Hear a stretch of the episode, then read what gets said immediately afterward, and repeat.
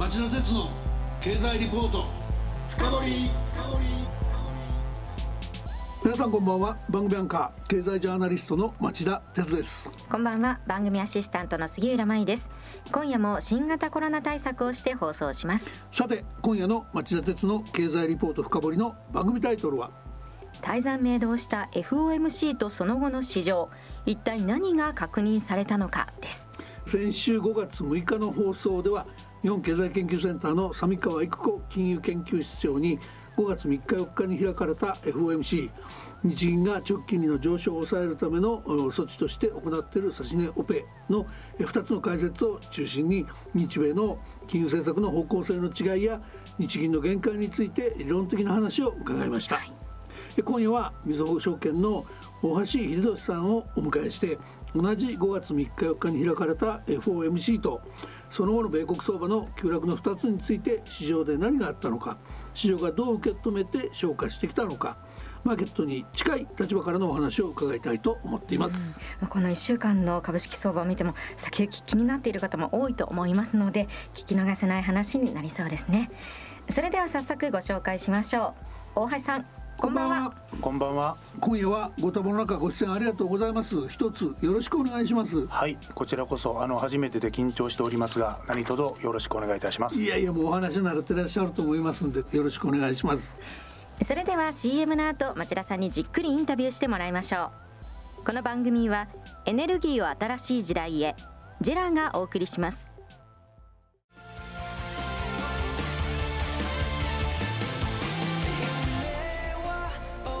本気で夢を追いかける時新しい一歩を踏み出す時大切なものを守りたい時誰も見たことがないものを作り出す時自分の限界に挑む時絶対できないと思って始める人はいない。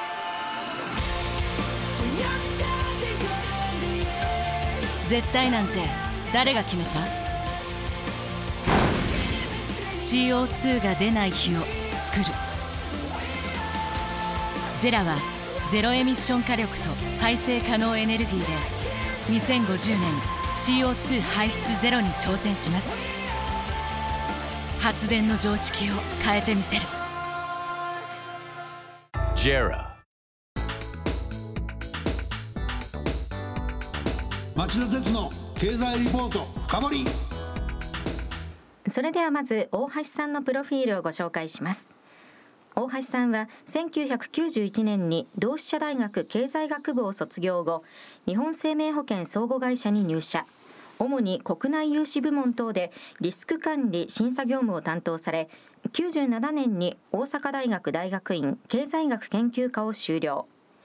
2000年に現モルガン・スタンレー MUFG 証券で債券調査本部長マネージングディレクターなどを歴任され2012年にクレジットを対象としたヘッジファンドへの投資助言会社ジャパンクレジットアドバイザリー株式会社を創業。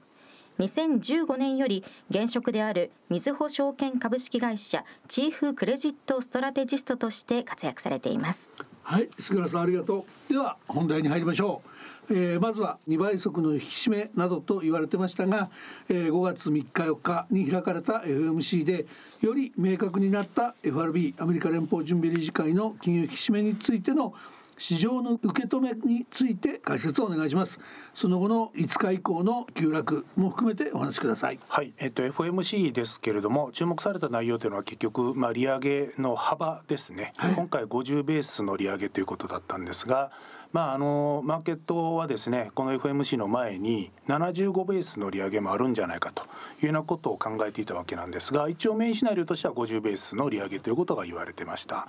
あともう一つの注目材料は、えーと、バランスシートの縮小ですね。あの QT という言い方しますが、まあ、これがその開始されることは確実だという話になってたんですが問題はそのペースだったんですけれども、えー、まあ、6月からはその米国債が、えー、300億ドル月間ですね、はい、MBS ですけれどもこれが175億ドルですね、はい、で9月以降に関したらそれがそれぞれ倍になるということでこのペースに関してもおおむねマーケットの予想通りだったかなというふうに思います。なるほど。ただマーケットのあの後ですね実際この公表された後なんですけれども、うん、あのいつもパウエル議長の記者会見があります。はい、まあこの中で75ベースの利上げをですねこれからやる可能性があるのかというそのまあ記者からの質問に対してえかなり明確に否定をされたとい。うことで、はい、マーケットは一時的にまあ株高、まあ、金利低下、まあ、ドル安ですねまあ、つまり、えー、過度な利上げになるという懸念があったのが、まあ、一旦解消されると、まあ、なので金利低下。でもしくは株高。結果的にドルの金利があまり上がらないということになるので相対的にドルが下落すると、まあ、こういうことになったわけです。ただ翌日ですね5日になって全く逆のことがまあ起こりました。はい、一夜まあ開けてみてですねマーケットを改めて確認したところ、まあ、そうは言っても50ベースの利上げであると。でしかも今回50ベースなんですが6月7月と連続で50ベースするということも実はパウエル議長がかなり明確に言ったということもありますしもともと実はその QT ですねバランスシート縮小というものは過去に一度しか行ったことがないということもありまして、うん、不透明だと言われていました。しかもその、まあ、17年から18年にかけての、まあ、前回の QT の時に比べるとペースが非常に速いということで、はい、やっぱりこれは不透明だよねというようなことなんかがマーケットの中で改改めて認識されたという局面なんかもあったのかなというふうに思います。まあでもこれ随分見方分かれたっていうか難しい見方しなきゃいけないことですよね。そうですね。あの実はですね、この FMC がものすごく注目されていたので、うん、今の例えば株式市場の非常にその不透明な動き、これもやっぱりその FMC を含むですね、世界の中央銀行の金融引き締めというものがものすごく影響してるんだというような見方っていうのがマーケットの中では根強いわけなんですが、うん、足元のマーケットは実はちょっと違うあのまあネタといいますかですね、情報を織り込みつつあるんじゃないかなというふうにも思っています。あの具体的にはですね例えばこの23日ぐらいのマーケットを見ていただきますとアメリカの長金って実はそんな上がってないんですよね。はい、えー、例えばその10年金利を見ても3%を下回るという状態になってきてるわけなんですが、うん、それでも株は下がってたんですよ。でこれってどう考えるべきかという話なんですが、あのすごく典型的なリスクオフという言い方になると思います。うん、でつまりこれからのマクロ経済に対する懸念というものがより高まってきていると、うん、今までっていうのは例えば FRB が利上げをしすぎてその結果としてオーバーキルとかいう言い方するんですが、はい、えー、マーケットもしくは、えー、マクロ経済がですね過度に壊れてしまうとい。うようなことが懸念されたんですが、そうなる前にもう結構マクロ経済はピークアウトしてるんじゃないかというような懸念がですねあの足元出てきてるということなんかも言えるかなというふうに思います。なるほどまあ、そういう意味では何て言うんでしょうねこう FRB の動きとか ECB の動きとかだけ注目するんではなくて、えー、マーケットはなんかより一層マクロ経済ですねのファクターにこうもっとこうフォーカスをすべきだと。うん、でそちらに関する情報に対して、まあ、これからポジションをどういうふうに組んでいくべきなのかということを考えるべきかなというのが、まあ、私の意見ですね。うんうんうん、という意味ではその中国のコロナの影響とかロシア軍のウクライナ侵攻の直下とかそういったものもちゃんと見ろということをおっしゃってるんですか？そうですね。もう今のそのマクロ経済の逆風というのは、今おっしゃられた通り多分一番大きいインパクトを与えそうなものがこれから中国がどうなるか、うん、結局そのゼロコロナ政策継続しているわけでその結果として、まあ、ご存知の通りこり上海とか北京とかすごく大きな街がですね事実上ロックダウンになると、はい、まあ、その結果として足元出てきている中国のその経済指標例えば PMI なんかを見ますと、はいはいはい、あの過去にこんな落ち込みみってなかなかないよねってぐらい落ち込んでます。うんで当然ながら実質 GDP 成長率自体も相当落ち込むだろうというふうに言われていますね。でこれは実は中国だけの話じゃなくて世界に当たるインパクトが大きいです。はい、あの過去のですねいくつかのマーケットがスローダウンするような状況ですね例えば18年の後半なんか見ても明らかなんですが、うん、中国とやっぱりそのまだまだですねこう世界経済を牽引している非常に重要なあの倹約なんですよね。うん、なんでその経済がこう失速してくるということがそのマーケットに当たるののインパクトがすごく大大きいです。例えば経済のつながりという観点からは単に東南アジアだけではなくて割に大きいのはドイツなんですよね。はいはい、なんでドイツを経由してヨーロッパに当たるインパクトなんかもあるということで、うん、まあ、こういう話が一つでもう一つはまさにサプライチェーンなんですけれども、うん、上海というのはまあ物流の拠点の一つですね。でここの港湾機能がその低下するということなんかを通じて、まあ、物がなかなか入ってこなくなるということになると我々がそのコロナ禍で実際に経験したような例えば自動車産業で半導体不足になって生産台数が減ると、うん、で生産台数減るとかいうねこういう話になるとすぐにインフレっていうふうにこう言いがちなんですが、うん、まず大事なのは生産台数が減ってしまうと当然ながら売上高が減るので、はい、例えば部品業者とかですねあとはその素材の会社なんかの業績に悪影響を与える、まあ、違った言い方をすると、マクロ経済にとって負のインパクトがあるっていう方が、まあ、何よりも大事なんですよね。でそういうようなことを今織り込み始めていて例えば46月期に一部のその製造業のですね、うん、えー、稼働率が悪化するんじゃないかとかですね、うん。うん、そういうことを織り込み始めてるっていう部分もあるんですよね。うんうん。うん、でこういう話もあってあとはまあポストコロナへの移行というのも結構でかいですね。うん、まあ分かりやすい言い方するとネットフリックスの業績があのマーケットのこの期待に対して未達だった株が何十パーセント落ちましたというのに代表されるように、はい、ポストコロナになるとやっぱりそのコロナ禍で実際に行われてきたいくつかの政策例えば我々の行動としてその巣ごもりになると。巣ごもりの需要が増えるよね。うんでもそれはもしかしたら永遠になるかもしれない。いやでも今というのはポストコロナにつまりコロナの前に我々は戻ろうとしているような力が強くなってきているのでこれ世界的に見てそうなんですが、ええ、とい。う話になってくると、まあ、その部分に関しては剥落するよねという話もありますしコロナ禍っていうのは財政拡張結構みんなやったんですが、はいはい、足元特にアメリカなんかはあんまりこう財政拡張しなくなってきてます。まあ、ある意味当たり前ですよね、コロナじゃなくなってきたわけですから、だからその部分で実は持ち上げられてきた経済ですね。特に個人消費なんですが、これが剥落するということなんかもようやくマーケットの中で織り込まれてきているという話もあります。あとはまあロシアウクライナですね。これはセンチメントの話とかエネルギー価格が上昇してるんでその結果として個人消費がこれから落ち込むんじゃないかという期待なんかも出てきてるというふうに思います。うん、あのコロナ対策で持ち上げられてきた部分が剥落するっていうのはすごく説得力があるっていうか理解しやすいっていうか分かりやすいと思うんですけどそれってどれぐらいの剥落なんかっていうイメージですよね伺いたいのはね。あの私なんかジャーナリスティックに見てると昨日までニューヨークダウが6日連続で下げたしかもまあ昨日は大したことないけど間には1,000ドル近い日が何回かあったりしたそれってその今回の歴史的な大相場が20年の1月2月あたりをそこにして戻ってきた分がやっぱりそのコロナ対策で持ち上げられてきた部分の大相場だったと思うので